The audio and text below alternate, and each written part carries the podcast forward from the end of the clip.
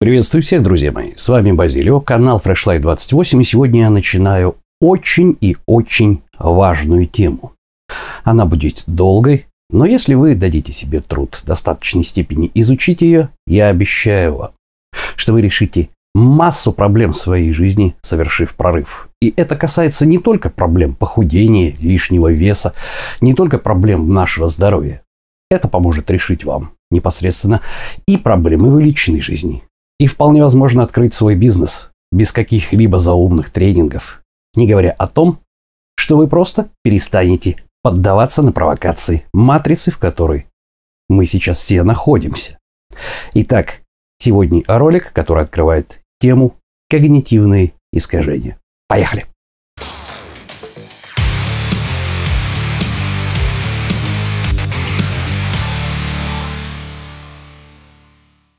Итак, что же такое когнитивные искажения и почему они так важны? Когнитивные искажения – это системные ошибки нашего мышления в принятии решений, которые основываются на чем угодно. На наших стереотипах, на каких-то ярлыках, на иллюзиях нашего восприятия, на особенностях работы нашего мозга как такового. Короче говоря, когда мы принимаем решение каким-либо образом отличным от логического.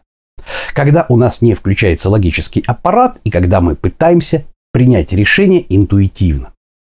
Почему именно сейчас это стало настолько важным? Почему именно сейчас когнитивные искажения и проблемы нашей жизни целиком и полностью, не обязательно только проблемы лишнего веса, не обязательно проблемы бизнеса, личных отношений, социальные проблемы, политические проблемы, почему именно сейчас это встает так остро?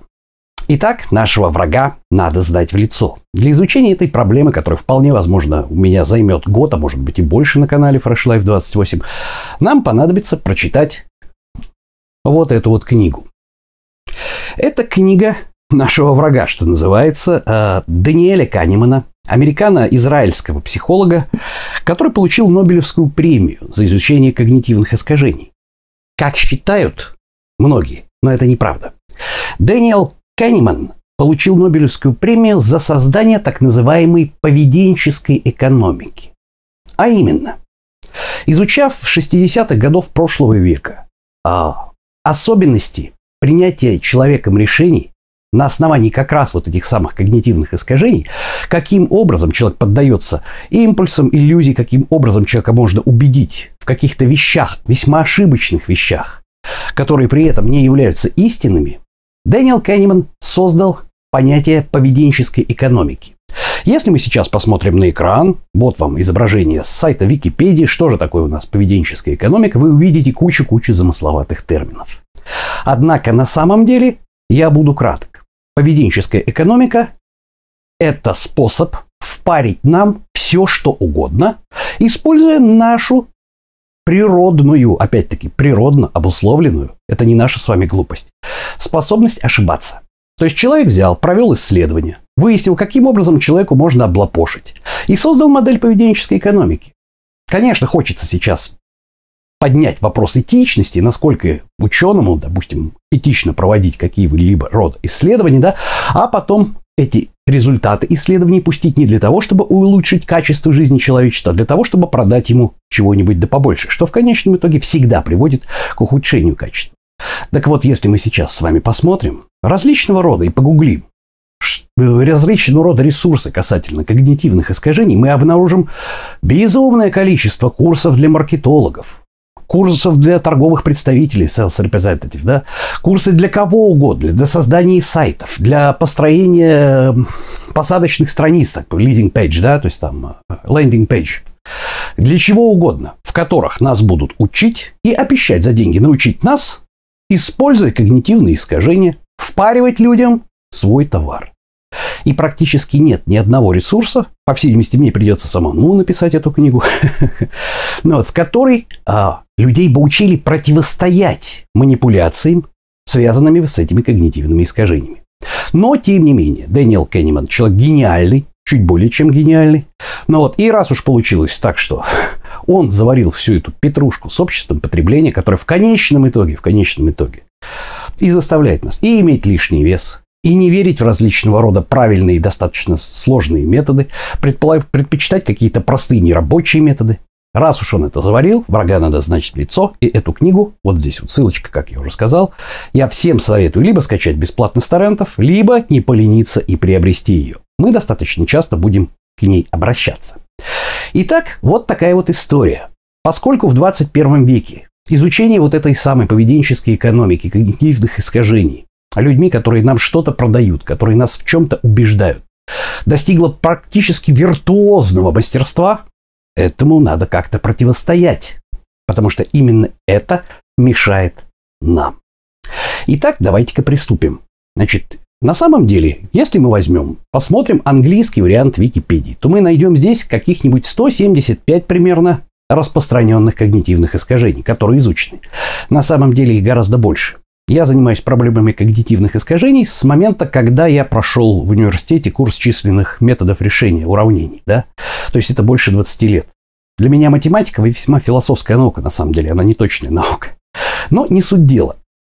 Смею заверить, что мне это очень сильно помогло. И в построении бизнеса, и, собственно говоря, в жизни вообще в принципе.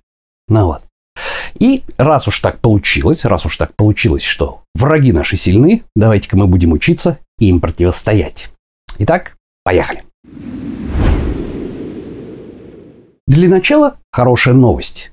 Те, кто давным-давно смотрит канал Fresh Life 28, или те, кто прочитал мою собственную книгу, могут вспомнить, что самый первый ролик на моем канале и самая практически первая глава и первая страница в моей книге содержат такую мысль о том, что для того, чтобы достичь успеха в избавлении от лишнего веса, то есть в изменении собственной внешности, в большей степени надо не что-то дополнительное знать, а избавиться от тех мифов, которые населяют село Похуделкино.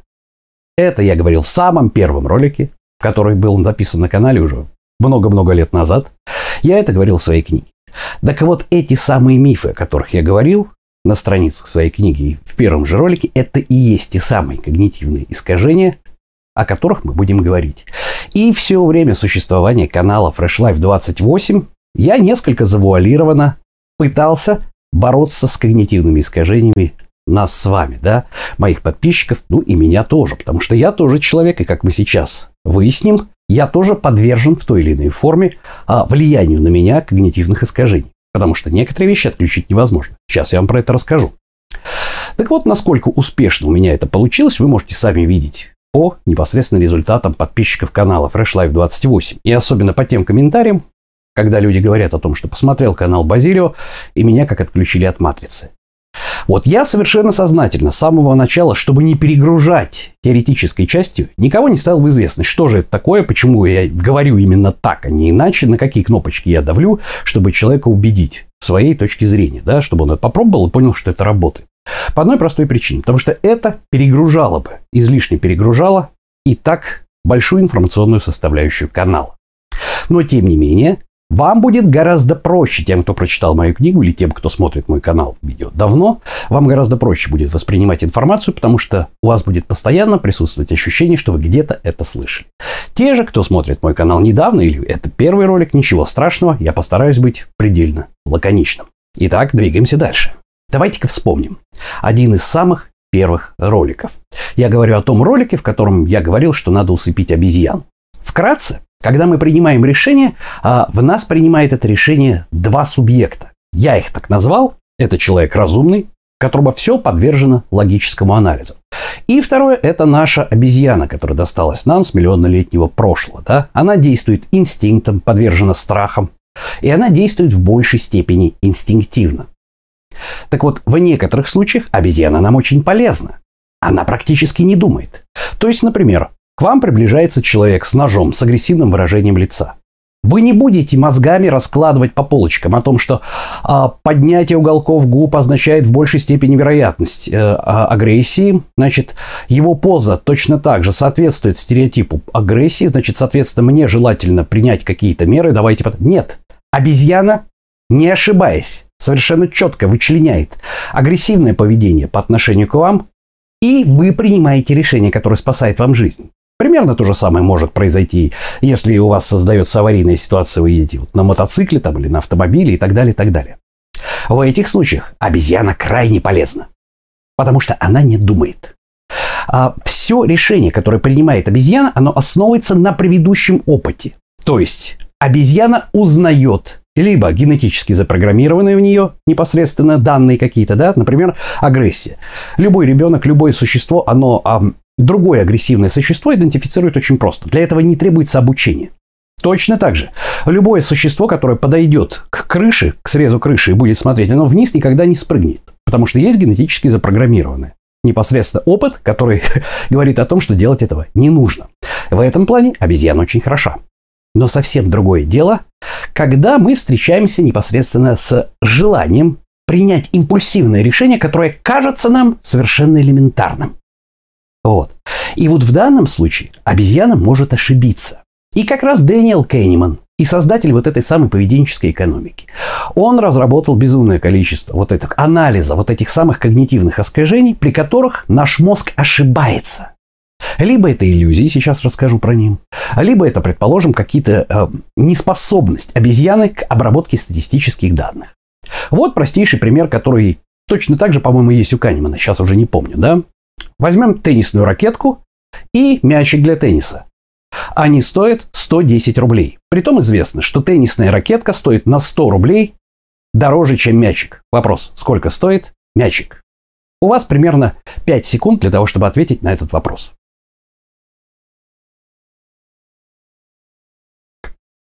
Большинство людей скажет, ну как, элементарно.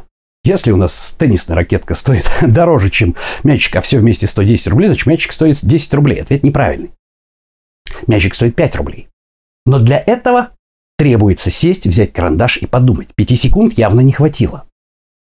Почему так происходит? Это и есть когнитивные искажения. Когнитивные искажения, при котором импульсно, да, совершенно интуитивно нам кажется, что, блин, да что тут думать? Вот ответ-то, ну просто же.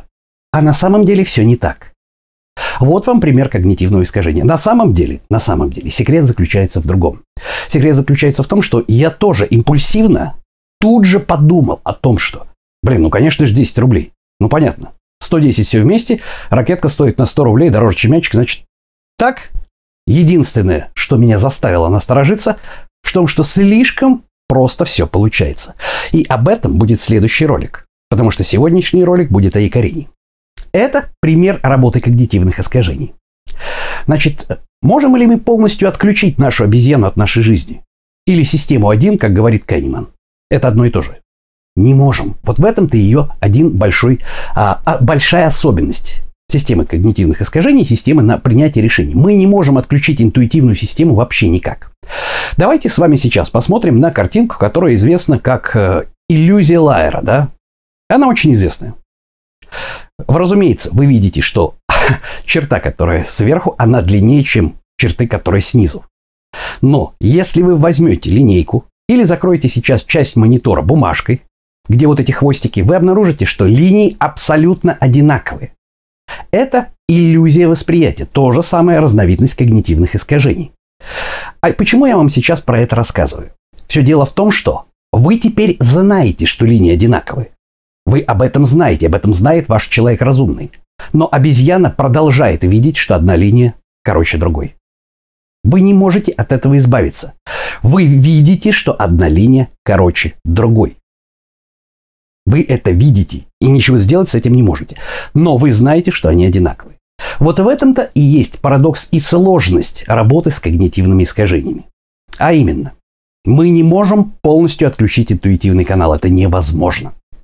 Но в наших силах ему не доверять в определенных смыслах. И вот этому сейчас мы будем учиться непосредственно. Итак, поехали. Начнем, пожалуй, с одного из самых важных когнитивных искажений, так называемый эффект якоря.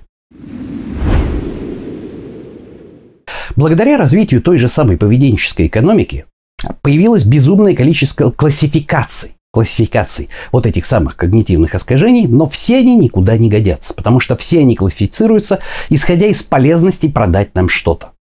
И ни одно, я не видел нигде, ни на одном сайте, ни в одной книжке классификации когнитивных искажений, которые бы помогали нам с ними бороться. Поэтому придется мне непосредственно начать это делать самому. Итак, на первом месте мы сейчас будем рассматривать так называемые блокирующие когнитивные искажения. Да?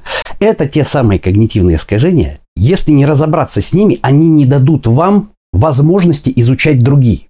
Потому что, в принципе, принятие другого, какой-то другой точки зрения будет наглухо заблокировано. И одно из первых, которое находится под вторым номером в английской варианте Википедии, это не значит, что оно второе, потому что оно важное. Просто я сейчас выбрал его, потому что оно будет достаточно показательным. Это так называемый эффект икорения. Суть его заключается в том, что человеческий мозг, это доказано учеными, человеческий мозг склонен в большей степени доверять информации, которую он получил первой. При том, что в краткосрочной перспективе, что в долгосрочной перспективе. Итак, привожу пример. Да? Это тоже очень известный пример. Предположим, вам описывают какого-то человека и говорят, что этот человек трудолюбив, работоспособен, ответственен, лжив и завистлив. Человеческий мозг устроен так, что больший весовой коэффициент в создании мнения об этом человеке будут иметь первые слова, чем последние. Если бы вам с самого начала сказали, что этот человек завистлив, лжив, трудоспособен и так далее, для вас были бы важны первые показатели. То, что он лживый и завистливый. Это не ваша вина. Это способность работы мозга. Да? Это так называемое когнитивное искажение якоря. Так вот. Давайте возьмем самый классический пример когнитивного искажения, связанный с нашим делом похудения. Да? Первое. Для того, чтобы собрать коллекцию таких когнитивных искажений, мне достаточно всего лишь сутки не промодерировать комментарии на канале Fresh Life 28. Итак, когнитивное искажение звучит так. Спортивное питание – это химия. Нужны натуральные, хорошие, качественные продукты, фрукты и так далее. Что ж, правда ли это? И откуда берется это самое когнитивное искажение? Берется оно на самом деле, и оно перекликается с другими, о чем я буду говорить уже непосредственно в процессе рассказа вам об этих самых темах. Да? Берется оно от того, что первая информация, которую человек получает о спортивном питании, на 99% это информация от бабушек с подъезда, от папы, от мамы, каких-то друзей. Да? И информация, она, естественно, простая. Блин, ну это же химия. Пивас-то пить лучше, лучше ж водку пить, чем химия. Я был такой же. Так ли это на самом деле? Сейчас я вам расскажу, как бороться с таким искажением. Каким образом у себя его идентифицировать. А сейчас давайте посмотрим. Итак, борьба с когнитивным искажением из серии якорения, да, так называемая якорь, она одна. Это анализ. Анализ и первый же вопрос, который вы должны себе задать, когда у вас возникает вопрос. Вернее, возникает импульсивное, точно так же, как вот помните про ракетку и мячик и 10 рублей. Импульсивное совершенно желание сказать, ну блин, вы должны себе задать вопрос. Почему я так считаю? Запишите куда-нибудь себе этот вопрос. Когда вы встречаетесь с какой-либо малоизвестной информацией для вас, вам все равно, мозгу все равно, он компилирует абсолютно с кучей источников информации какой-то ответ. А вот правильный ли он или нет? Скорее всего, неправильный. Именно потому, что поведенческая экономика достигла просто виртуозных методов обработки нашего сознания. Скорее всего, это будет неправильно. Но задайте себе вопрос, откуда я это знаю? И если вы себе отдаете отчет, что ответ на этот вопрос примерно следующий. Ну как? Врачи говорят, непонятно какие, но просто вот врачи говорят, фраза общая. Но это все знают. Кто все? Тоже непонятно. А что, не так, что ли? Разве? Если нет каких-то конкретных, подтвержденных цифрами, или, опять-таки, исследования, а что за исследования? А стоит ли им доверять? Да? То есть, если вы не можете это все проверить на своей шкуре, или если нету источника информации, которому вы 100% доверяете, то это плохой признак. Это означает, что вы сейчас пытаетесь принять интуитивное решение на основании того, что вы когда-то об этом слышали. А правда это или нет, никто не знает. Но эффект того, что та информация, которая была у вас, в первую очередь поступила к вам о том, что, например, протеин – это химия. она поступила к вам в первую очередь, и она для вас имеет больший вес, это как раз работа когнитивного искажения. Давайте теперь попробуем посмотреть, так ли это на самом деле.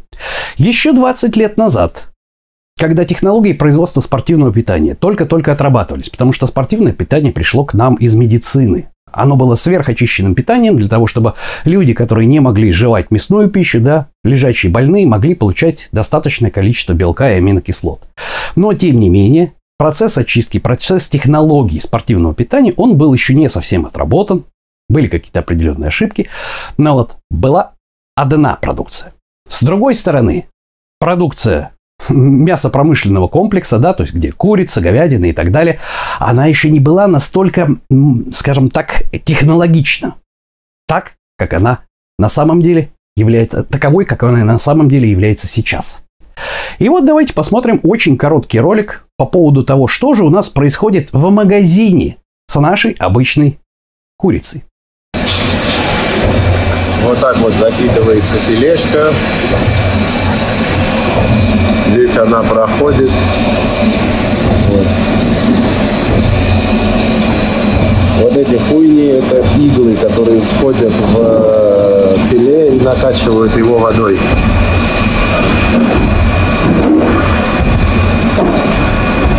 Вот так вот филешка накачивается водой, и из 10 килограмм становится 12,5 и 25% накачка.